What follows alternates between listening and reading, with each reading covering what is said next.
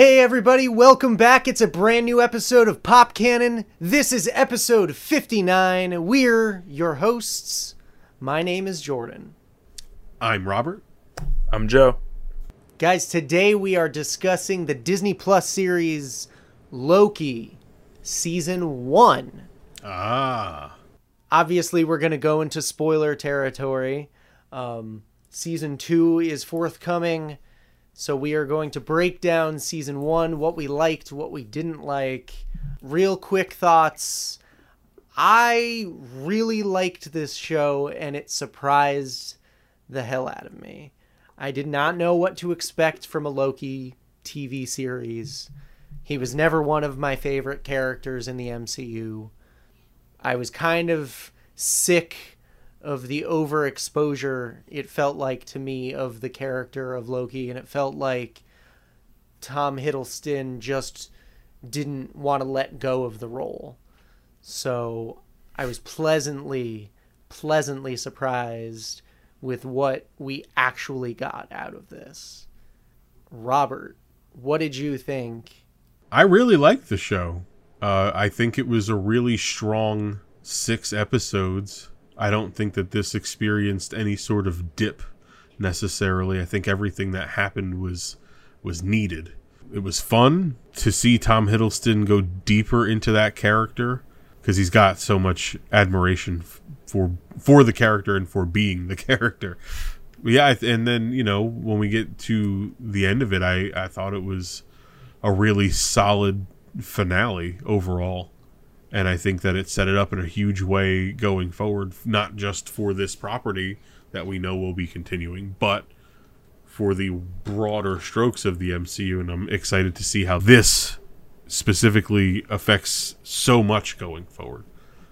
And Joe, what did you think? I am not tired of Tom Hiddleston as Loki, so it was really welcoming to see him come back again. Uh, and I do think it was really interesting what they did with the character in this show, where yeah. one, the show is very rooted in exploring this character, which was really cool.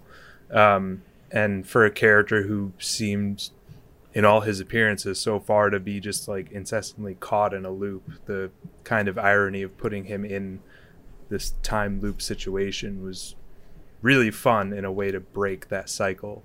I think this was probably the tightest of the three shows that we've gotten. Definitely. And also, like Robert said, just has the biggest ramifications for the greater Marvel universe. So yeah, from start to finish, I thought it was just amazing. Every week was something better. Yeah. Yeah. It was gripping. Uh, it was engaging. Aside from really two episodes, more so one. Uh, episode three, Lamentis, mm. dragged for me, in my really? opinion. Yeah, that episode, f- for me, pulled me out of my weekly excitement for the show for some reason. It's a lot of character work. It's a lot of quiet It's a lot moments, of character yeah. work. And upon my rewatch of this show prior to the finale, because I rewatched it all in one shot, mm-hmm, mm-hmm. enjoyed it much more the second time. Yeah. Uh, and immediately followed by episode four. Episode four. Whew. Yeah. Uh, yeah. But yeah, Lamentis as an as a standalone episode didn't play well for me. Okay. A lot of character work for Sylvie, mm-hmm. who I wasn't necessarily sold on yet. I didn't necessarily care all the way the way that I think they wanted me to. Um, it wasn't until episode four that I actually started to fall in love with that character. Was there any point in the show for you guys that, like, dragged? I mean, I think, like, if you get caught up on that train sequence, I think that would be, to me, that's really the only point where you could, I feel like you could argue that it got slow. But they did it on purpose, and then they brought it back with that fight sequence on the train. But I'll agree that that's probably the weakest episode of the whole show so far. But that's just because there wasn't... Like, episode four is batshit insane. And then at every... Especially after that, like, four, five, six... Like, it just... There's a steep incline in, like, the next level that it goes mm-hmm. to for each episode. What did you think, Joe? I'll agree that episode three was definitely the slowest. I don't think there was a part that really dragged for me. I will say that point in episode four where Loki is trapped in the memory, it, it seems, you know, stupid to call it repetitive, but the fact that we're just getting once again that character like, I understand what's wrong with me, especially yeah. because even we get that moment of self-reflection in the very first episode yeah. where it's like, this is exactly what the character has to come to terms with or whatever. And it's the same thing that we've seen from Loki time and again, where he just keeps making the same mistakes and having a moment of self-realization yeah. and being vulnerable and then going back to being Loki. But I am glad that episode five, I'll say, it really awakens for him that like it's a possibility to actually have like a meaningful change that will last. Yeah. I do think it's funny that they figuratively and literally kick that character in the balls with, you need to be different. Yeah. And while that scene did drag for me, I do think that it really earned the moment where Mobius comes in and sets yeah. him free and tells him you can be whatever you want to be. And it's like, it's very like a cheesy yeah. Disney line, but like it works just because of everything up till that point. Yeah. Yeah. yeah. Uh, and it was n- nice to see Lady Civ back. Mm-hmm. Oh yeah, it's always good to see it. So they still don't know what to do with that character. I think she's confirmed for Love and Thunder, so that'll be fun to see her again. I know does not I know confirm like it, that that has they're gonna ever gonna fix that character. Yeah. In fact, it might mean the opposite. Only it's just time like will tell. Your opinion, man. Time. Getting back to time. um. I think the T V A really, really worked for me. Yes. Uh, because when a Loki show was announced back in twenty nineteen, we actually had an episode about that. It was episode twenty-one. Mm. We reacted wow. to a whole bunch of stuff from San Diego Comic-Con. And now I would like to play for you a section from that episode where Robert mentions Loki. Ready for the hot take? It's coming. I like Tom Hiddleston in that role, of course, but I don't know. I just that one that one to me more than anything just seemed like um, pandering. Yeah. Absolutely.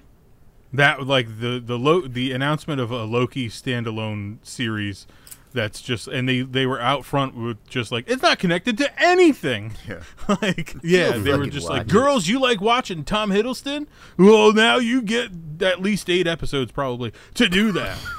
Oh, wrong twice. I was only off slightly. Yeah, I sound different there.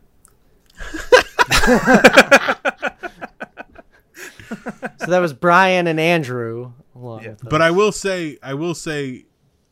Um, in a feeble, weak attempt at a defense of what my mindset was there, was we were really shitting on Disney Plus for that entire we stretch. Were. This was we before were... Disney Plus was even a thing. Yeah.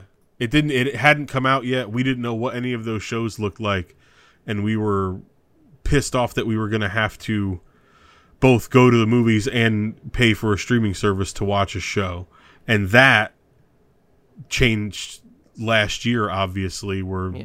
that whole thing went belly up anyway. So that was the mindset previous to that from yeah. me. But on top of that, with the Loki fandom, I, you know, we were probably f- headed to or fresh off of a local con for us where it's just like cosplay after cosplay after cosplay of that character, and it's just kind of like, holy shit, dude, we get it, you like him.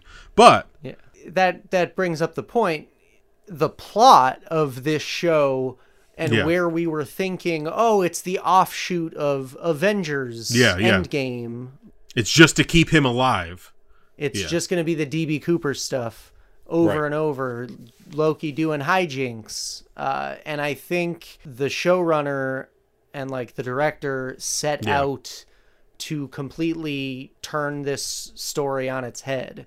Absolutely. Giving the audience something completely different, completely unexpected, completely fun and intriguing, and playing with the Marvel Cinematic Universe timeline.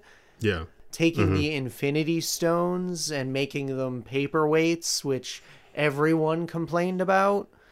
Well, no one here. I loved that stuff. I was no so one here, happy. But the, the the larger audience, uh, yeah, the general viewing population was like, "What? The stones don't mean anything anymore." Yeah. Well, they don't exist anymore. So what's the point? Yeah, it's it's widening the scope of your story, and which to me is is fascinating, and which yeah. in twenty nineteen we couldn't comprehend that a show like this on Disney Plus right. could even have this much weight in yeah. something like the M C U, you know? Yeah. Yeah, um I didn't really have that foreboding going in. Like, yes, it does it did erase all the growth that we had seen in that character up until Endgame when he died. But that was kind of a irony on top of it. I think that he was always, like I said twice, I guess now, that he's just on that loop. Yeah. So to take him back to the very beginning and just say like, but what if something else happened? I mm-hmm. think that's very interesting. And like Kate Heron, the director, and Michael Waldron, the writer, like they dug into that character. And I think, yeah, especially just like showing a person who, like I can relate to, like being depressed and feeling like I just keep going through the same loop all the time and like not really being able to see your own growth. Like that's extremely relatable, and that's very human for a alien god. Yeah. Can you think about that? Like specifically, they had everything he had ever said printed out on paper, and then he was like, really? And they printed out another one and they had to put it on top. Yeah. This one too. Yeah, like that, like those kinds of things is not anywhere close to what we were thinking about no.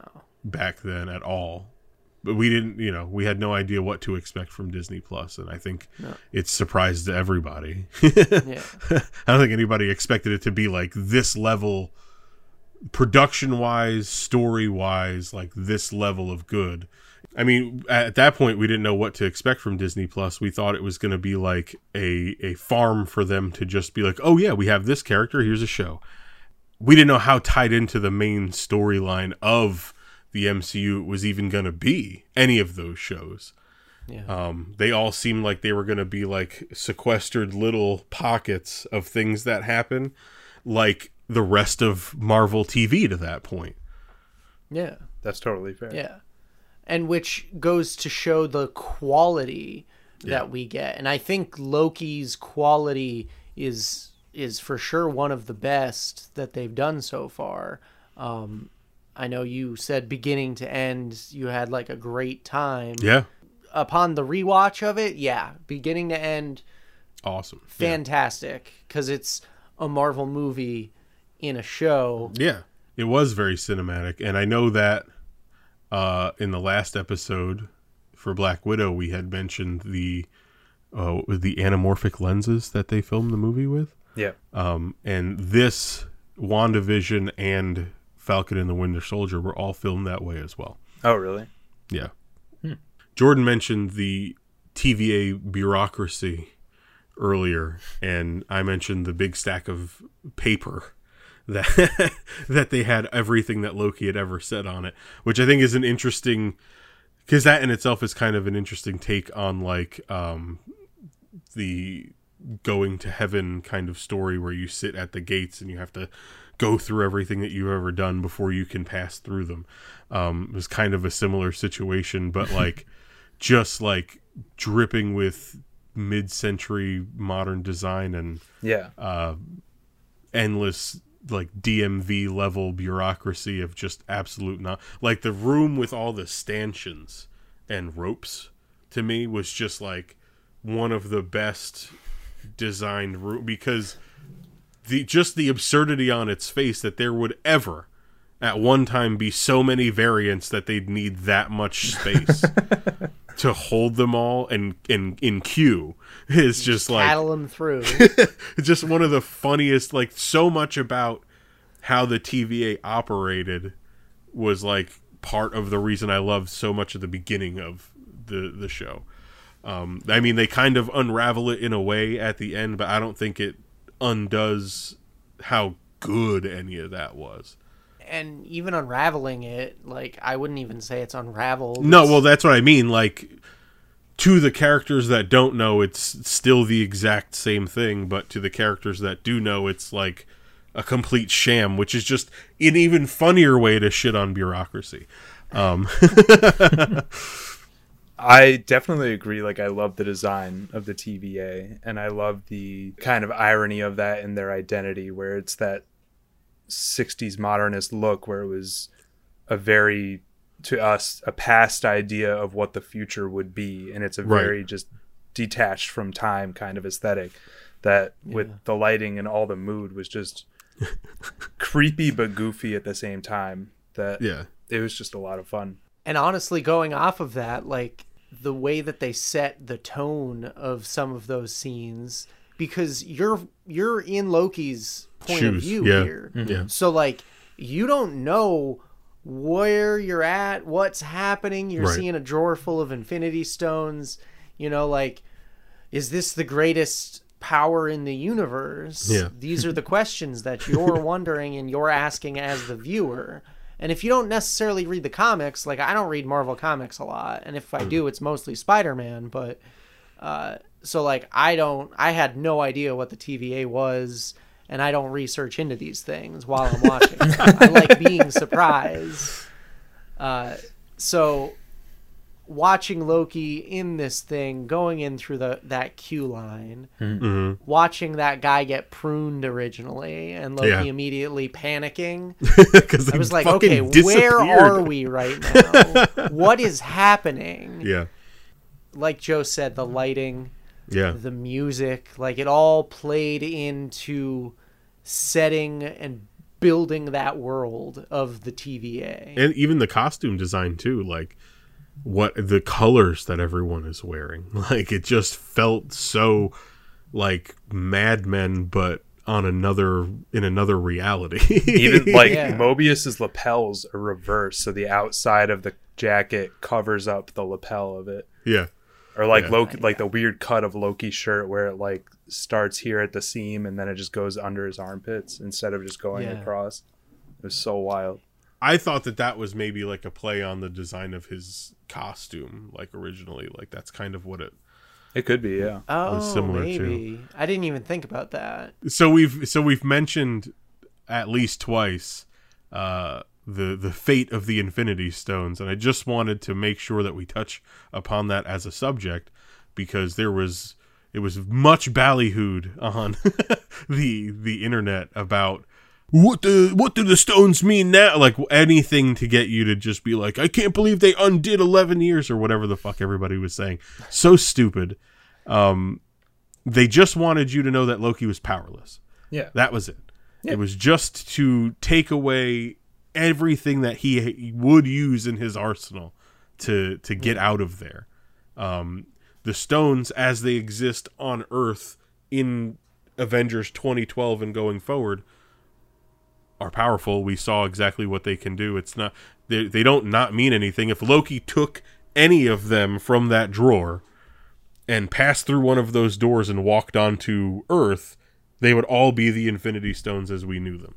So, like, yeah. the fact that people got so in their fucking head about it was just ridiculous to me. And I liked it even too at the end. We'll later see a character offer the stones to them. Like, yeah.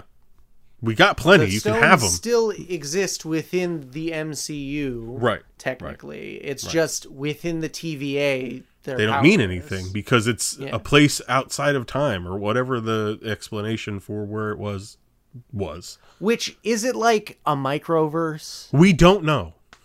That's what I'm thinking. I was like, Cheyenne and I were having a conversation this morning driving to work, and it was like, are they in a microverse? And that's why, like, nothing works. They're just in the quantum realm. I don't know. I don't know. I, they never. They never really. I don't think they even really give you clues as to where it is. People were trying to connect what that city looked like to uh, the the quantum realm in Ant-Man as they like went past it or whatever. But I really, I don't know if that's the type of, I don't know if that's the type of level of detail that they're going for. They're going for a level of detail in a lot of things, and they're pulling little pieces out and really expanding on them. But I don't know if the quick aesthetic that we saw is what they were actually copying there. But yeah, this, this show did a lot in the fact that character-wise, made me care more about Loki than I ever have before. Ever, yes. They said themselves in that assembled thing, they added up all the footage that they had of Tom Hiddleston as Loki, and it was less than two hours in all the the movies that he's been in. It's less than two hours. And he's, like, beloved as this character, so... Yeah, yeah. So for them to take six episodes and do what they can with the power of television, for me, was really fun. Yeah. The character of Loki trying to figure out whether or not he's lying to the T V A, whether or not he's working with Sylvie, whether or not he could trust her, whether he could trust himself and allow himself to be trusted yeah. by others, you know, uh, all those themes and stuff really uh, was effective. I feel like that really came to a head when he was pruned and met all of those other Lokis. I feel like that moment is really the turning point for him in like, I do have to start trusting people and I have to stop betraying everyone that I know because I can't even trust any version of myself as that room of Lokis just collapsed into absolute chaos. I think that was really a good... A, a clever and, and good learning moment for the character to see how many times he himself fucks yeah. something up and is wrong. And he can't be trusted to ever just move forward. And like he he winds up like gaining empathy for Thor dealing with him for so long, which I think is that's. One of, I think, the most endearing parts of it is like him kind of like gaining this understanding about, oh, this is how I am to everyone. Or like, this is how everybody perceives me is how he's taking all of these other Lokis in where he's, yeah. he feels like he's explaining it in such a reasonable fashion. And he's like, how can you not see my side of it? And they're just like, doesn't matter, stab you in the back. Like... I was having trouble at first letting go of the fact that this was like Avengers twenty twelve Loki. I really had to talk it over and like think about it, and watching it back that second time, yeah, seeing Tom Hiddleston's performance, watching him react and emote to yeah. what eventually becomes of him and our Loki. Yeah, uh, he got all that emotional weight, and I think seeing something like that would have an oh emotional impact and in fact change who you are, mm-hmm. because it something like that would rock you to the core. Yeah, if you, you got know? to see every action that you do in the future and then your death and what uh, it's cost to others. Yeah. Your decisions have cost others. Yeah. It's that's like that's super heavy shit. And that's not even like really the meat of the show. That's just that was like th- those were like the first layers of it. That's like yeah. they were just starting with that shit, which is fucking crazy.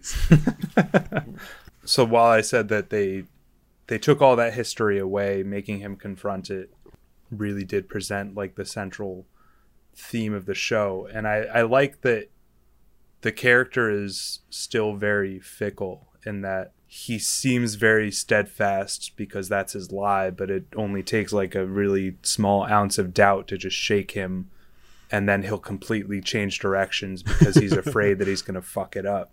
Yeah. Um, and especially now that he's seen like, all I do is fucking fail. So like, should I just change the way I do things? My one of my favorite moments is in episode five when classic Loki, played by Richard E. Grant, who's like mm-hmm. phenomenal in like that in a stupid ass costume, but like he's the most endearing character of this whole show. He was, yeah. yeah. And when he says, "I think we're stronger than we realize," like that was really boiled down the entire moral of the story, I guess, to like, I'm capable of so much more if I, one, like, don't doubt myself, and two, just stop being such a fucker. That's a message that we could all use in our yeah. lives, all right? Because classic Loki is the one Loki of all of them who was able to change, but it took him his entire life. His entire life. Yeah. So, but that's like the message to, like, whatever, if we, I don't even know if we can call him Prime Loki now, but like that, like, it is possible that he doesn't have yeah. to follow this set path. That, like, even though, like, he knows, like, the T V A is a sham and everything, there's still that part of him that's like, but can I be something else? Because his his previous motivation was to rule, in the end he he could technically rule something in being in charge of the T V A, and knowing that it's bullshit would help him manipulate people into doing it, you know. Like, him knowing what the answer is ultimately is that this doesn't really matter, we just have to keep this one timeline going. Like, if he were in charge of the T V A instead of uh, Judge Renslayer, like, if he were in her role, like, I think he sees the greater good that he could do, utilizing the skill set that he has, but using it to make sure that the timeline stay. Like, I think he recognized that he could do, that's something that he could do. Yeah. The character seems, like, completely changed, and we haven't even really talked about Sylvie yet, mm-hmm. but by the end of the show, she seems more like where Loki was sort of at the beginning of the show, if you think about twenty twelve Loki. Especially in that encounter that they have with He Who Remains. Sylvie is, like, being a classic Loki. She's not listening to what he's saying. She's not willing to reason. She wants to just stab him in the back. Like, she, at a certain point, she seems like she's willing to just say whatever he needs her to say so she could get close enough to stab him. Yeah. And that's yeah. a Loki move if I ever saw one. Um, but, Jordan, how did you feel about Sylvie overall? I mean, like I said earlier, like, at first I was not buying yeah. what they were selling me. Like, because I didn't... The way that they presented that character is... Episode one, she was a threat. Mm-hmm. You know, you didn't even know what she it, was, you know? Yeah, yeah. And then episode two, you get the reveal at the end. Uh, and then episode three, they're just trying to sell me on this character that I wasn't, I didn't really know anything, because it was at right. the end that they even introduced her. So, like, it took time to get to like her. And right. I eventually did, like I said. I I bought her struggle. I bought... her anger towards the the T V A and being slighted. I was very intrigued by her plan, mm. uh, and and knowing what she was trying to do and trying to get to the timekeepers. And overall, like, I don't know if I agree with her decision in the end to stab He Who Remains. He Who Remained. Got him. But yeah, I mean, it was just, I feel like it was such, just such an incredibly selfish act for her yeah. to do that. Like, after getting right. the explanation that she gets, and they, I mean, it's like, is it? It's like a twenty minute monologue where he, like, explains everything. And that's fantastic about this show, is because it presents ideas and concepts yeah. that really make you, like, think and question. There's an argument to be made for what Loki wants to do, and there's an argument to be made for what Sylvie wants to do, yeah. and then there's an ar- there's definitely a good argument to be made for what he wants them to do, um, but she, I it just she's blinded by rage. Yeah, did stabbing him get her? Like, did she feel better afterward? You know what I mean? Like, what? That's why it's so different, and that's why it's like, um, you know, how everybody got on Star-Lord's ass for beating the shit out of Thanos. When we, we almost had it, you could have left him alone. Um, I mean, for like a year, people were shitting all over Star-Lord for that. Oh, they still do. They were. So, like, I mean, I feel like Sylvie should get some shit from people for this, but she won't. Joe, what did you think about Sylvie?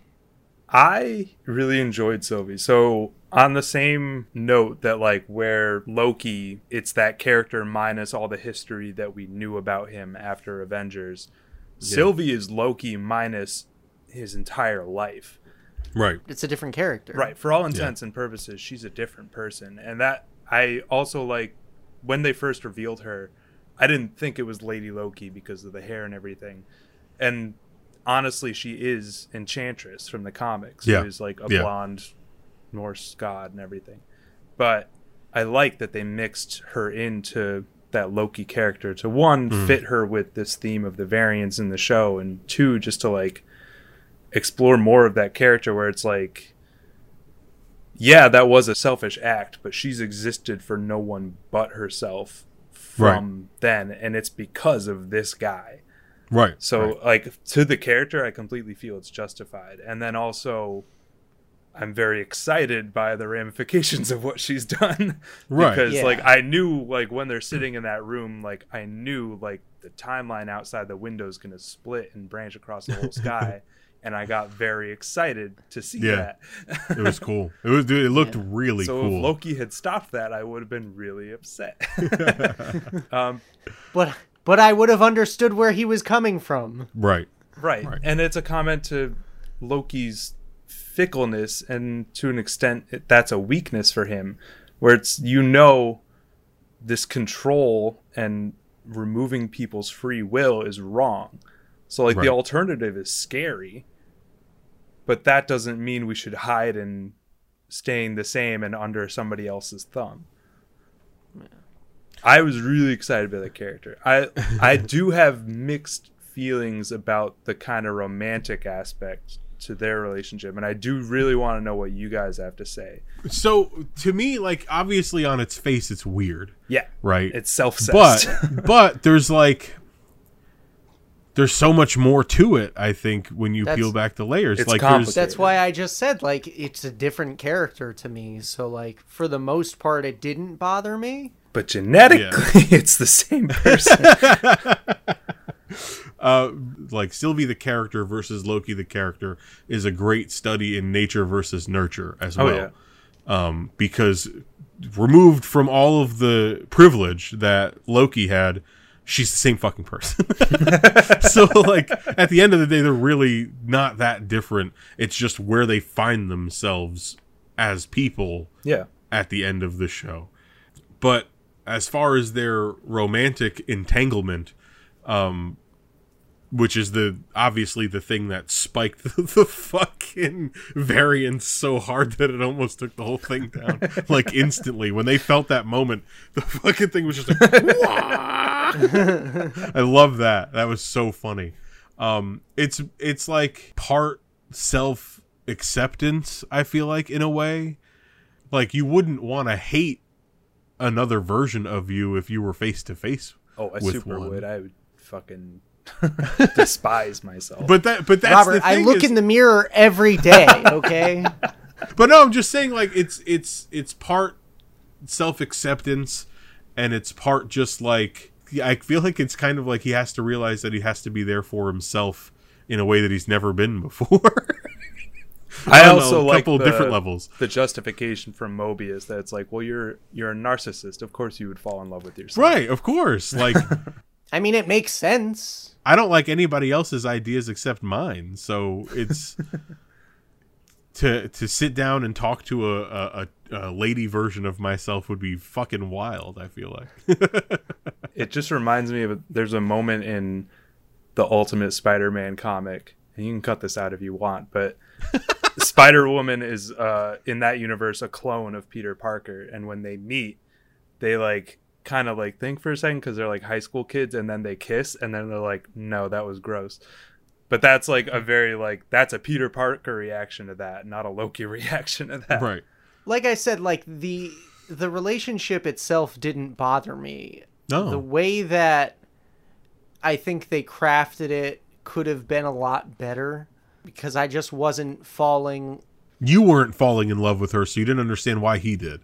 Yeah, exactly. Yeah. Because right from the jump, it felt like they were like flirty and like immediately like drawn to one another. That's the type of per, and that's why they kind of explain that in um in the train sequence where mm. um Bo- Loki confirmed that he's bisexual or whatever. Oh yeah, yeah, yeah.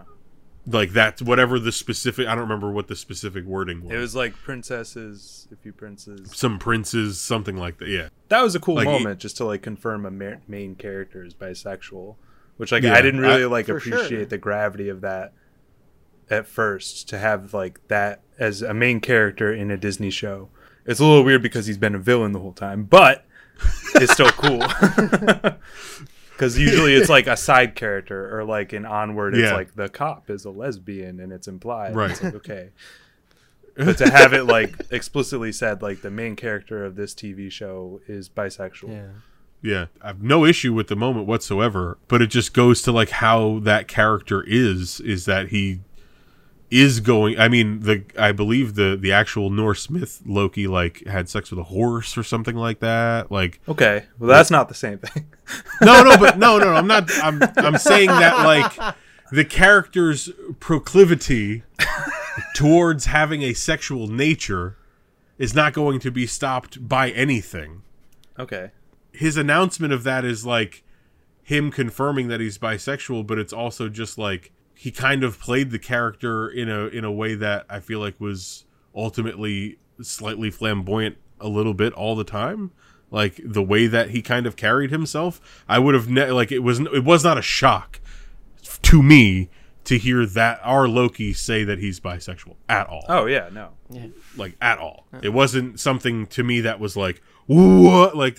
Oh yeah, no. So the all. fact that he was flirting with himself goes even further to that, because that's the type of character that he is. He just is taken by, I think he really does like people, even though he just says that he wants to rule them all the time. He's he loves the manipulation game and loves to see where he yeah. can kind of go and just and what he can limits. get people to do and just push yeah. people to their limits and shit like that. Like that's the type of character he, so like him him flirting with himself, like, I imagine he would just do that in the mirror. Like, well, that point of him enjoying people, I think, played really well into his relationship with Mobius as well, where you can yeah. see him, like, the best lie has, like, a seed of truth, because you see Loki getting lost in that relationship and, like, really starting to care for this person, even though you and he both know that, like, down the line he's going to betray them.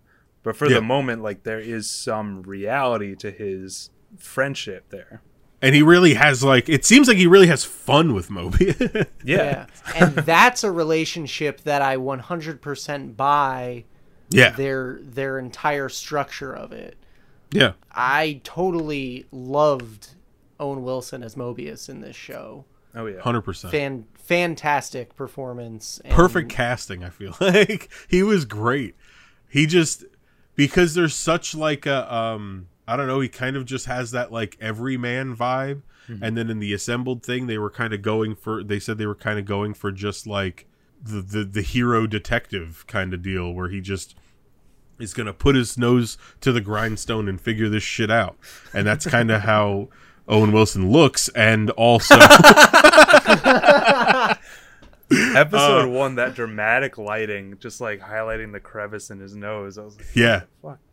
Yeah, yeah. But, like, the costuming for him was perfect. Yep. I felt like he just really, he wasn't, like, hamming it up, but just was also yeah. just really enjoying himself. Oh, yeah. Yeah, I felt like that, I felt that through his performance, that he was just having a fucking ball. Yeah, and when I originally found out Owen Wilson's gonna be in a in a Marvel thing, I was like, oh, okay, that's interesting. Like, are you I, sure that's what you said, like... or did you go... Wow. Wow. I was I didn't want to I didn't want to go for it, cuz now we're at two wows, three.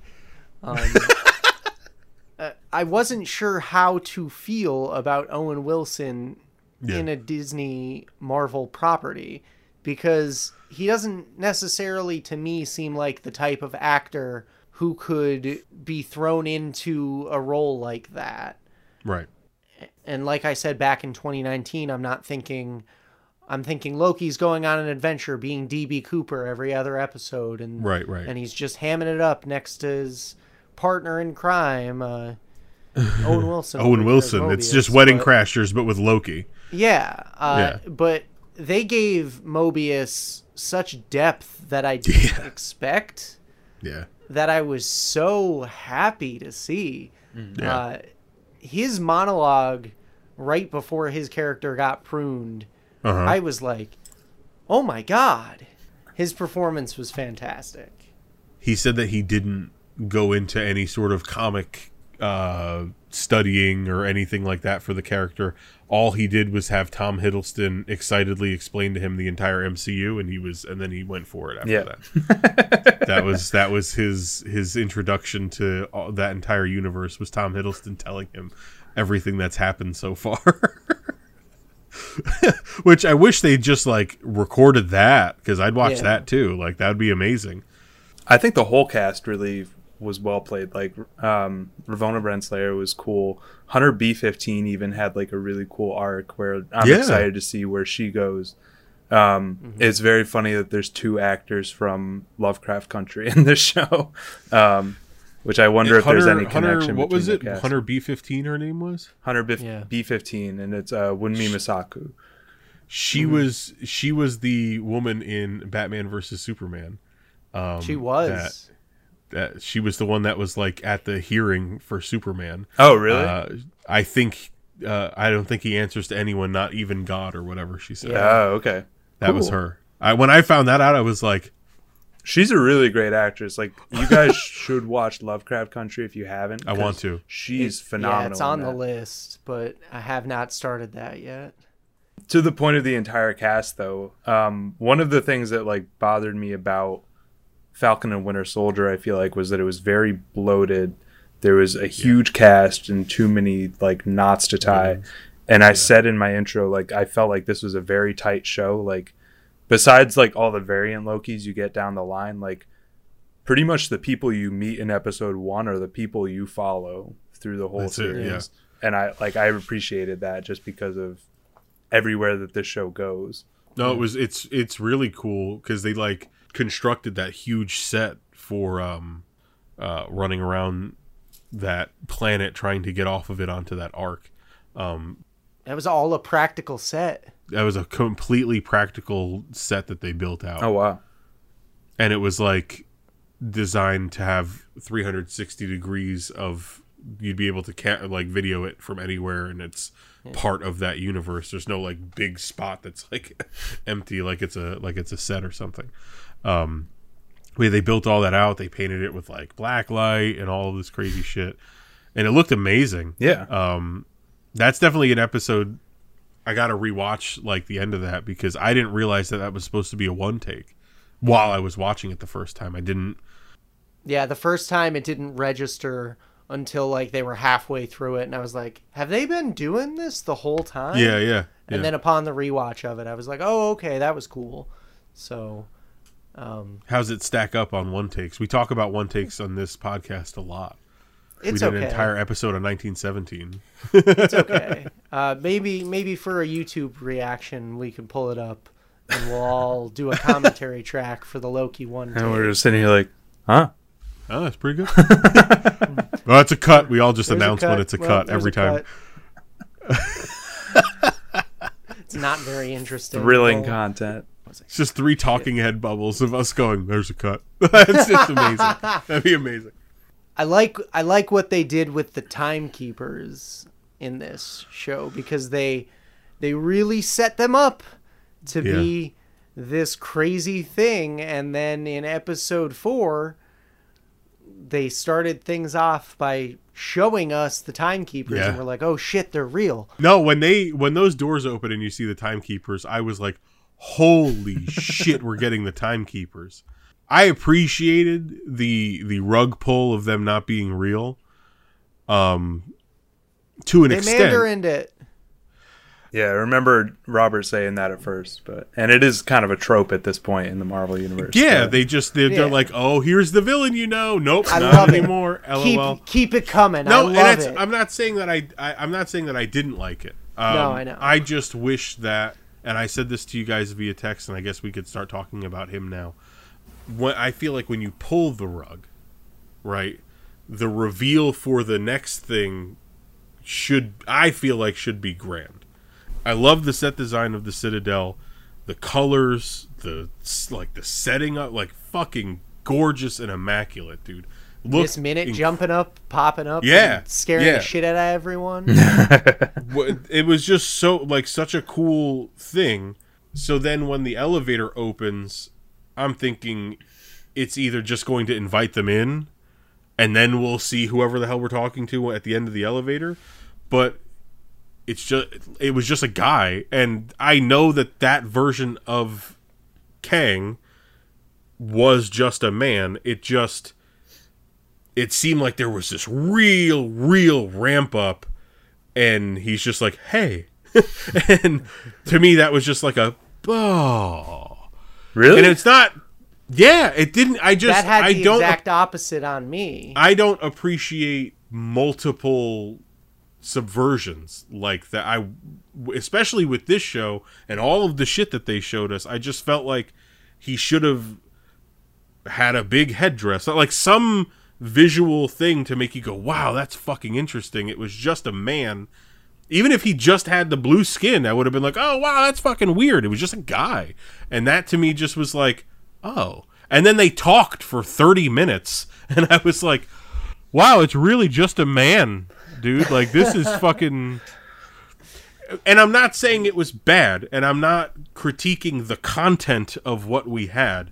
Just the expectation level grew and grew and grew with every episode, and then they kill the timekeepers, and then they're not real, and you're like, where the fuck are we going here? And then we get to this crazy space castle, and it's just a fucking dude there. That was my issue with it. So I had already seen that Jonathan Majors was cast as Kang for Ant-Man, so seeing him, for me, it was the opposite. It was seeing the old man, and then behind the curtain is the wizard, the giant head or whatever the hell. Um, mm. Because I was just very excited that that level of a villain was here. And it's that version of the character that it's him at the very end of his life. And he's yeah, yeah. gone crazy from just being alone. And I, like I love the the detail that came out later that Jonathan Majors was tra- like he had trained as a clown. So he can like kind of just have that kind of goofy presence and like improv off. He did. People. And what? I like I enjoyed that. I thought he was charming, and it made that like thirty minute conversation for me fun to watch. Um, but I guess if yeah. that reveal wasn't impactful for you, I could see how that could yeah. be frustrating. But and it's not it's just it's coupled with the timekeeper moment for me that it's like it's a double down on not giving you the thing. And like, I know that he's Kang, and that doesn't, it's just the fact that he just didn't look like anything particularly interesting. See, but for that, that moment worked for me, the contrast of the timekeepers being this larger than life yeah. like thing. And then all of a sudden, oh no, it's, It's the great and powerful Oz, and then no, it's just this dude behind a curtain. That's literally all it was. And I maybe think if it happened it in the worked. same episode, I don't know that I would feel so bad about it. But and like, because I know who the actor is, and I know mm. that he's been cast as that. So when same. to me, Joe, you get excited when you see him because you're like, oh shit, it's him. I'm thinking what he should look like. And he's sitting on the bench, and he's not even standing when we see him. He's fucking sitting down. I was like, that that's how we're gonna... The thing for what? me... Like, the level of villain that Kang is, and it's just a man sitting in an elevator. I was like, oh. And then he talked for... And it was a fucking brilliant conversation with so much detail and like a really good... origin, I feel like, to kind of yeah. bring you into that character. It's oh, yeah. so it was such a cool way to do it. It just visually for me didn't work because the timekeepers were so fucking interesting looking. They really were, and they looked just like those the the the statues that they had everywhere. So like whoever made those statues has seen the timekeeper. This is a mirror of the time stone thing where we just came off of like Thanos, the C G I larger yeah. than life villain who's just brute strength. Yeah. You can't hope to beat him in a head on fight. And the fact that it's just a man, it's basically like if Tony Stark was a villain, mm-hmm. like mm-hmm. just a guy who like knows what he's doing and he's telling you, you should be afraid of me and smiling about it, even yeah. though he's like challenging you to kill him, but he's just like, but that's not gonna work. Right, right. Like that to me, yeah, the content is a lot more dramatic than like here's these Loved lizard it. guys and they ha- they'll wag their fingers at you and they will yeah. erase you from existence. Like, and the way that Jonathan Majors played that scene was so unsettling, and oh, like yeah.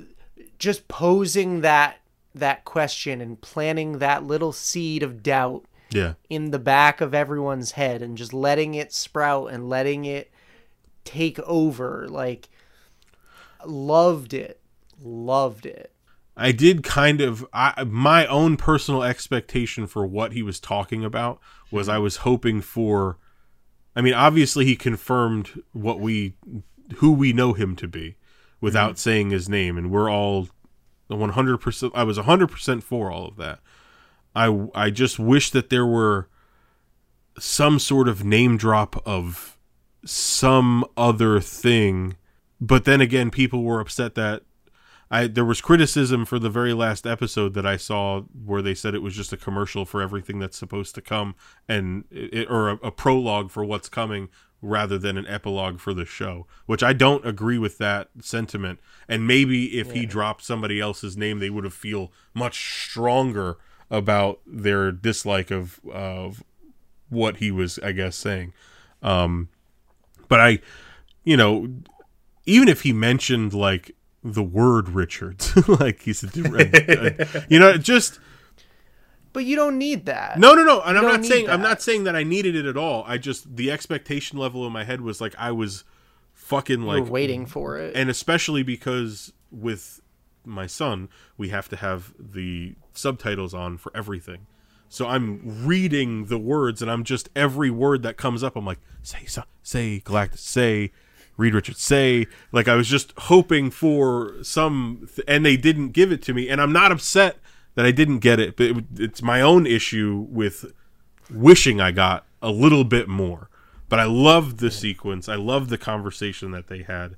I love that Loki, like, is sitting there and he's listening to it and he just kind of is like, I'm going to buy in. Like he wanted to buy in so bad. And of course... He's like, I believe him. And yeah, and that was, the, the I think the best part of that is when when Loki and Sylvie go aside hmm. and they have their conversation and he goes, why aren't you seeing this the way that I'm seeing it? Right? Like he said, that line to me was like the crux of him understanding how much of a piece of shit he's been, because he's he knows in his heart that he's being genuine and he believes everything that he's saying and he's totally buying in to what this man is telling him and he's trying to convey that to her and she's just not getting it and he's like, I cannot have been this difficult to fucking deal with.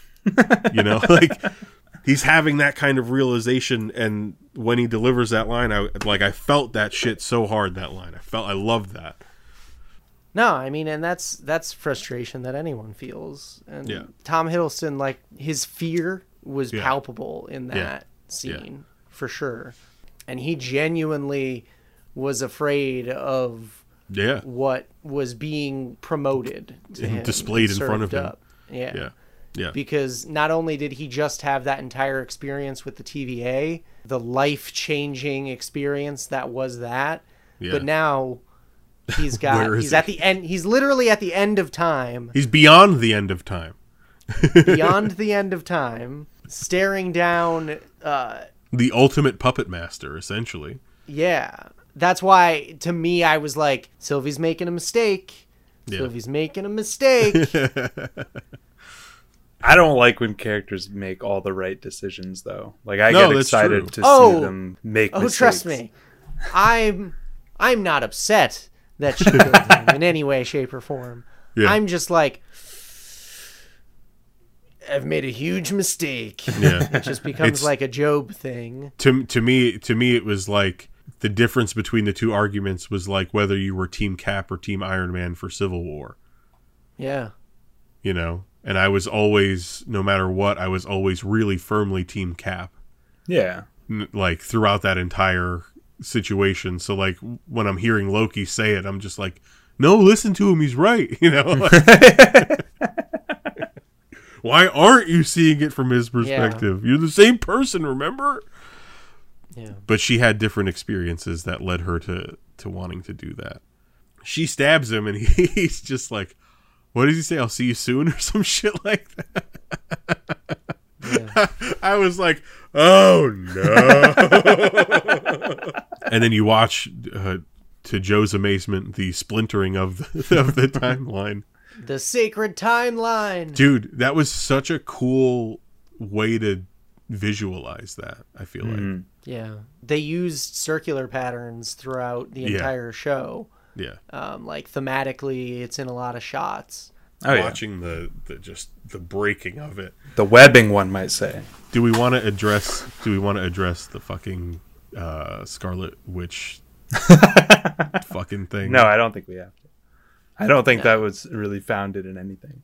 I do think the use of the term Nexus, both in like the the ad for the antidepressant in WandaVision and like the mm-hmm. Nexus events that were central to Loki, I think that's a valid connection, especially yeah. considering like the Scarlet Witch's kind of proposed role is like the nexus of all realities. The fact that there are now other realities do yeah. tie her to this, but I don't think that her realization of herself had any bearing on the fall of yeah. He Who Remains. Because there's a there's a moment where he's where he He Who Remains is sitting at the desk. He pauses and he like and then he, he announces that, and people are attempting in a very feeble manner to connect the end of WandaVision where she reveals that she's placed the runes and she takes Uh, Agatha's power.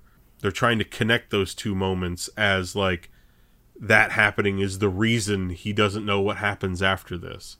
And to me, that just doesn't track logically with how he explained time worked for him. Just because there's that mo- there's a pause in a big dramatic scene doesn't mean that the two of them are fucking synced together. I think it's absurd. Yeah. Yeah. I think it's just one of those conspiracy theories. Yeah. It's believable enough that people like buy into it because yeah. someone cut a video together. Right. We could cut together. We could make that. up a theory and and cut a fucking video together, and people will just share it because I guess that's how it fucking works now. Because like I, I literally watched them because the, the video I saw was the, the the one on top of the other overlay. Yeah. And like they're pressing play, and supposedly the play bars are supposed to be in the same place. One of them's way behind the other one. Like it's not like they did a fucking time code sync or anything like that. It's not that level, dude. Like relax.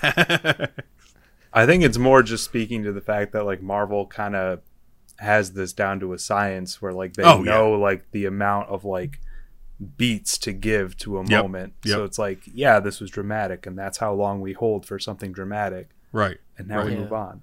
Right. And we don't have Tony Stark here to undercut it with a joke, so we could really milk this moment for sure.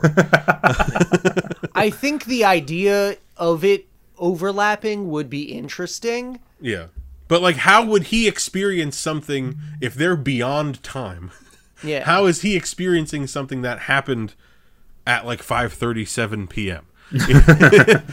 he they say it so often in this show that they are not in an area that time is a constraint for them. Time works differently here. Time works differently there. It's like really a th- like a thing that gets beat over your head. So for somebody to be like, oh, exactly when this happens is when he feels that, is like, we don't even know where in the fuck Loki is.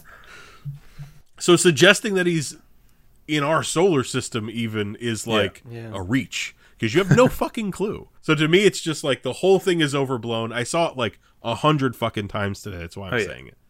The only scenario I could see is like if something happened in WandaVision that wasn't supposed to happen.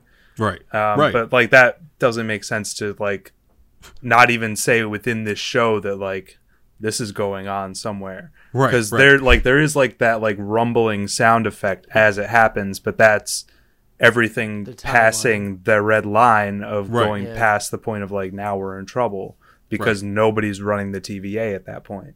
That being said, like going forward, the big question is going to be like, are we in the main timeline? Is everything we're presented main timeline, or are we going to get like a variant universe right. situation? Like is like yeah. all of Doctor Strange going to be a variant Doctor Strange? Yeah. And then we find out yeah. at the very end when, you know, Prime Strange kills him that that wasn't really him or something. Yeah, it's gonna set up for What If and then like more Disney spin-offs. Like, is the, or is this just? I don't think it's like... just that. I think it does serve that purpose. Like, this very clearly sets up What If as like those yeah. things are real and happening in the multiverse, yeah, yeah. which now exists.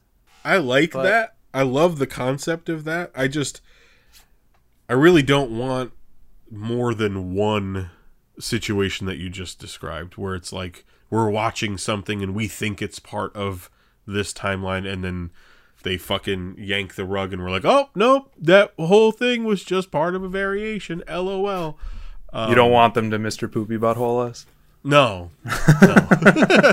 And I, I don't I really I will expect it at least one time somewhere, but I really don't want it to be like the norm. Yeah, uh, a thing that keeps happening, because that'll just get really old really fast, I feel like. Yeah. um, I just, for me, it would just be, I feel like it would be safer to assume that they would follow the characters that they know that we know into all of this craziness. You know what I mean? Like, that to me is like the logical way to go about it, rather than going like, all right, for five episodes, we're going to follow a fake Hawkeye in San Francisco, and then at the end, Hawkeye's gonna kill himself. I'm scared. I'm just. I'm tentatively nervous about the prospect of that going yeah. forward.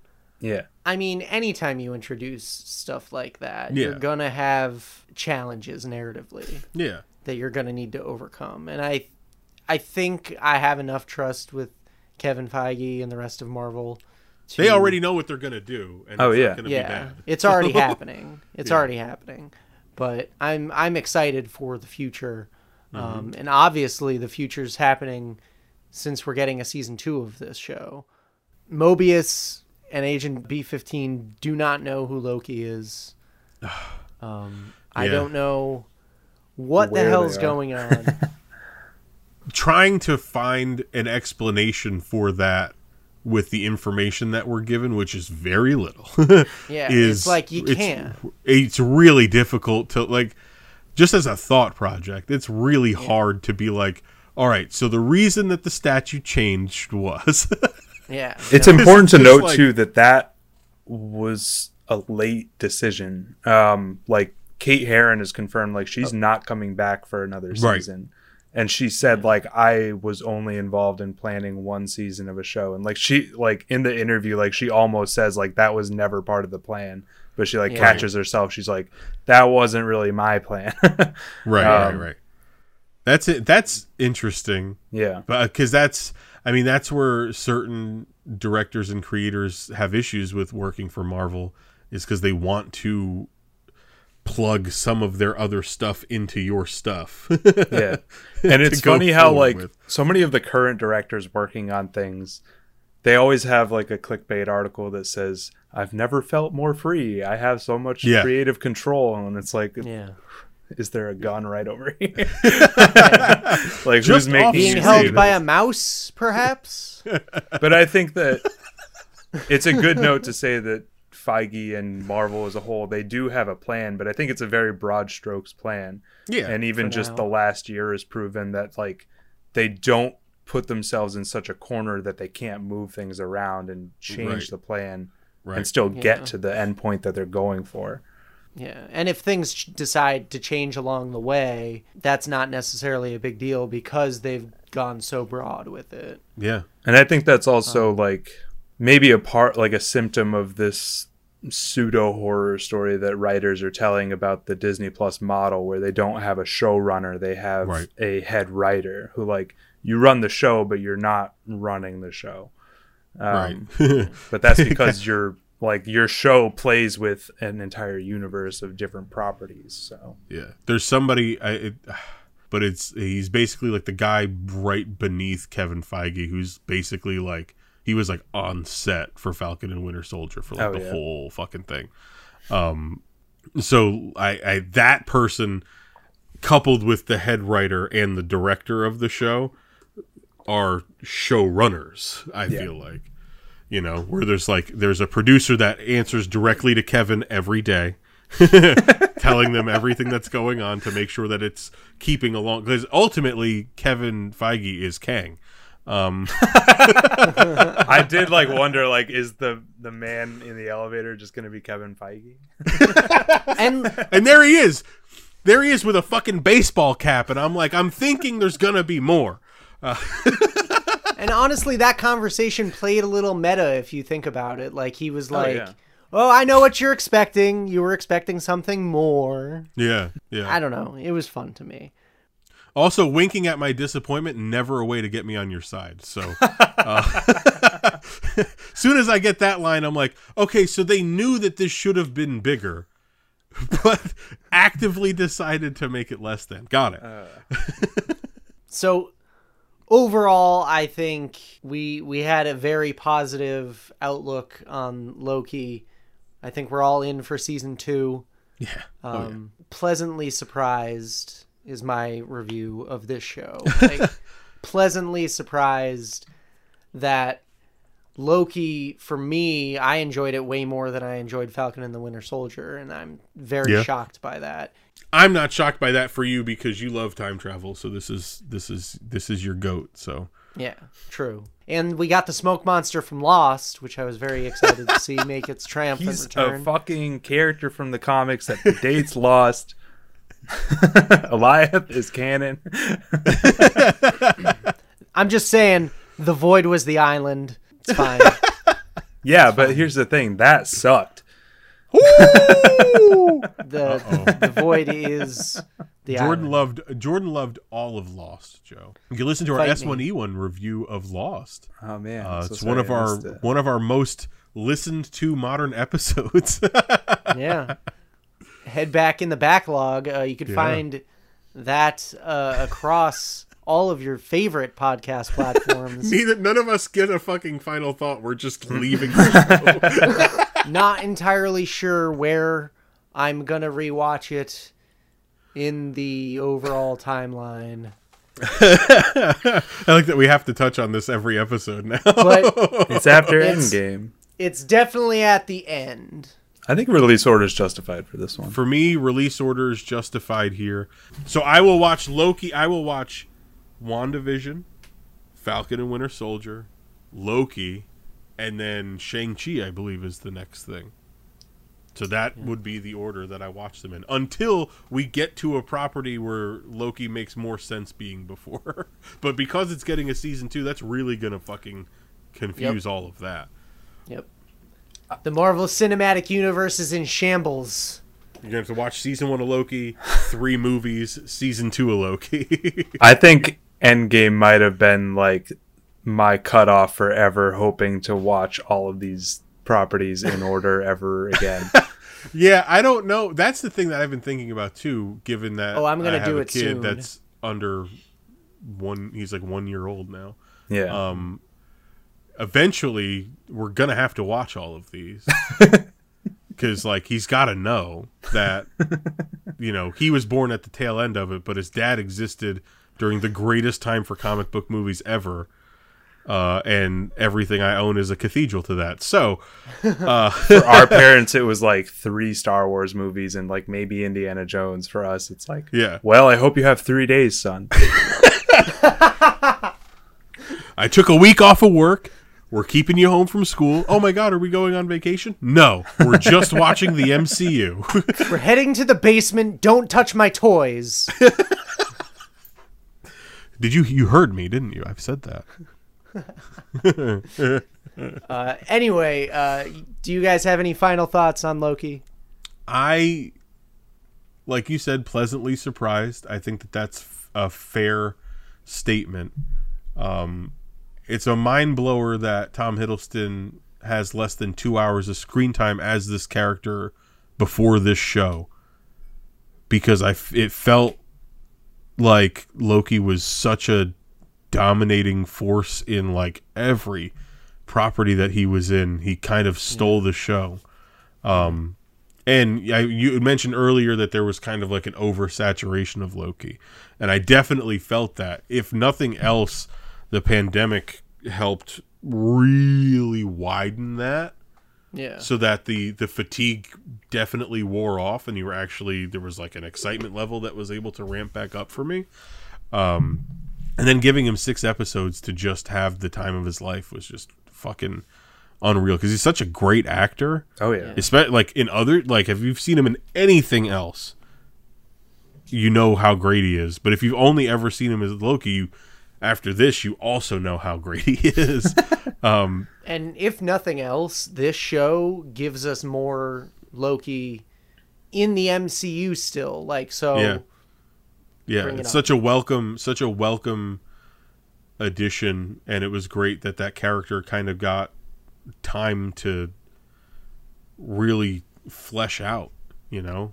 And that's uh, that's what all of these shows are doing for every one of the characters involved. Except maybe Bucky, but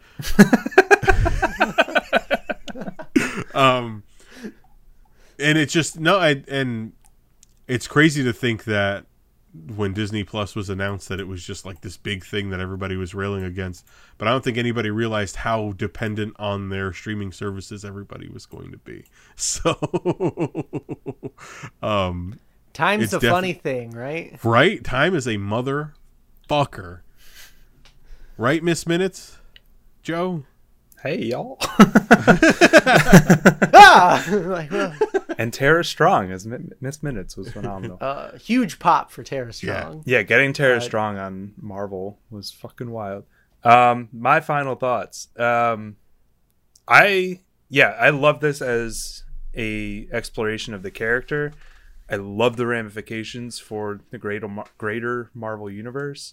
Um, as I say in every Marvel episode that we've done this year, we got another young Avenger. Um, yep. Every single Marvel property this year is introduced a new young Avenger. Um, and I'm very excited for that to keep happening. Um, uh, also, one thing, I think we might have mentioned this on Black Widow. It was interesting to see Tom Hiddleston listed as executive producer on this as well. Yes. Yes. Yeah. Um, so I think we mentioned that like it's nice to see the actors kind of taking ownership of the characters in a way. That's a lot of little things, but yeah, this was a very exciting show that I will enjoy rewatching in whatever order I so choose. Wrong, you're wrong. And I'm very excited for What If and everything yeah. that's coming down the line. And I feel like I, every, maybe not Falcon the Winter Soldier, but everything else that I've seen, I've been able to say I'm very excited for what's next. Wow. and, and I think I think we're all in agreement that we're excited for what's next. Yeah. Uh, Pop Cannon's going to have a lot more coverage coming up. Yeah, this it's the year of Marvel. This Marvel slate is a fucking. Last year was the year of D C. This yeah. year's the year of Marvel. Uh, we've got the Suicide Squad. We've got What If. We've got Hawkeye. We were just talking about. They yeah. uh, confirmed Miss Marvel's going to come out this year too. Yeah. Yeah. Like, um, Eternals still the forgotten redheaded stepchild on the back burner. I don't think Shang-Chi. It's going to be forgotten for long. like yeah. There's so many different things coming out, and we're gonna we're gonna cover all of them. The we're, earth we're gonna... is dying, but my content feed is strong. exactly. Exactly. uh, so if you would like to make sure you're subscribed so you don't miss an episode, we're available on all the major podcast platforms, Spotify, Apple Podcasts, Google Play, I guess, Google Music, whatever it's called now. I don't know. I don't have an Android. Who I'm has not... an Android? Yeah. Napster. LimeWire. LimeWire. Okay. The Pirate Follow Bay. Us on... Check out my uh, my live journal. Uh... my post secret. Oh my god. Oh wow, that was a fucking sentence I've never heard. Holy shit. If you like looking at our bright and shiny faces, uh, we also post these episodes on YouTube in video form. Those are edited by Jordan Loftus, and you can follow us there at Pop Cannon on YouTube. Uh, make sure to subscribe if you like our channels mm. and share a comment. Let us know what you thought. Oh, yeah, there's a notification nice. bell. You got to hit that. Make make sure yeah, you, you get you got to ring the bell. You got to ring that, that bell. bell. It really helps us out. Robert, where could people uh, where could the people find us on social medias? We're on Twitter, we're on Instagram, and we're on Facebook at Pop Cannon with a K. Don't forget the K. It's what makes us special.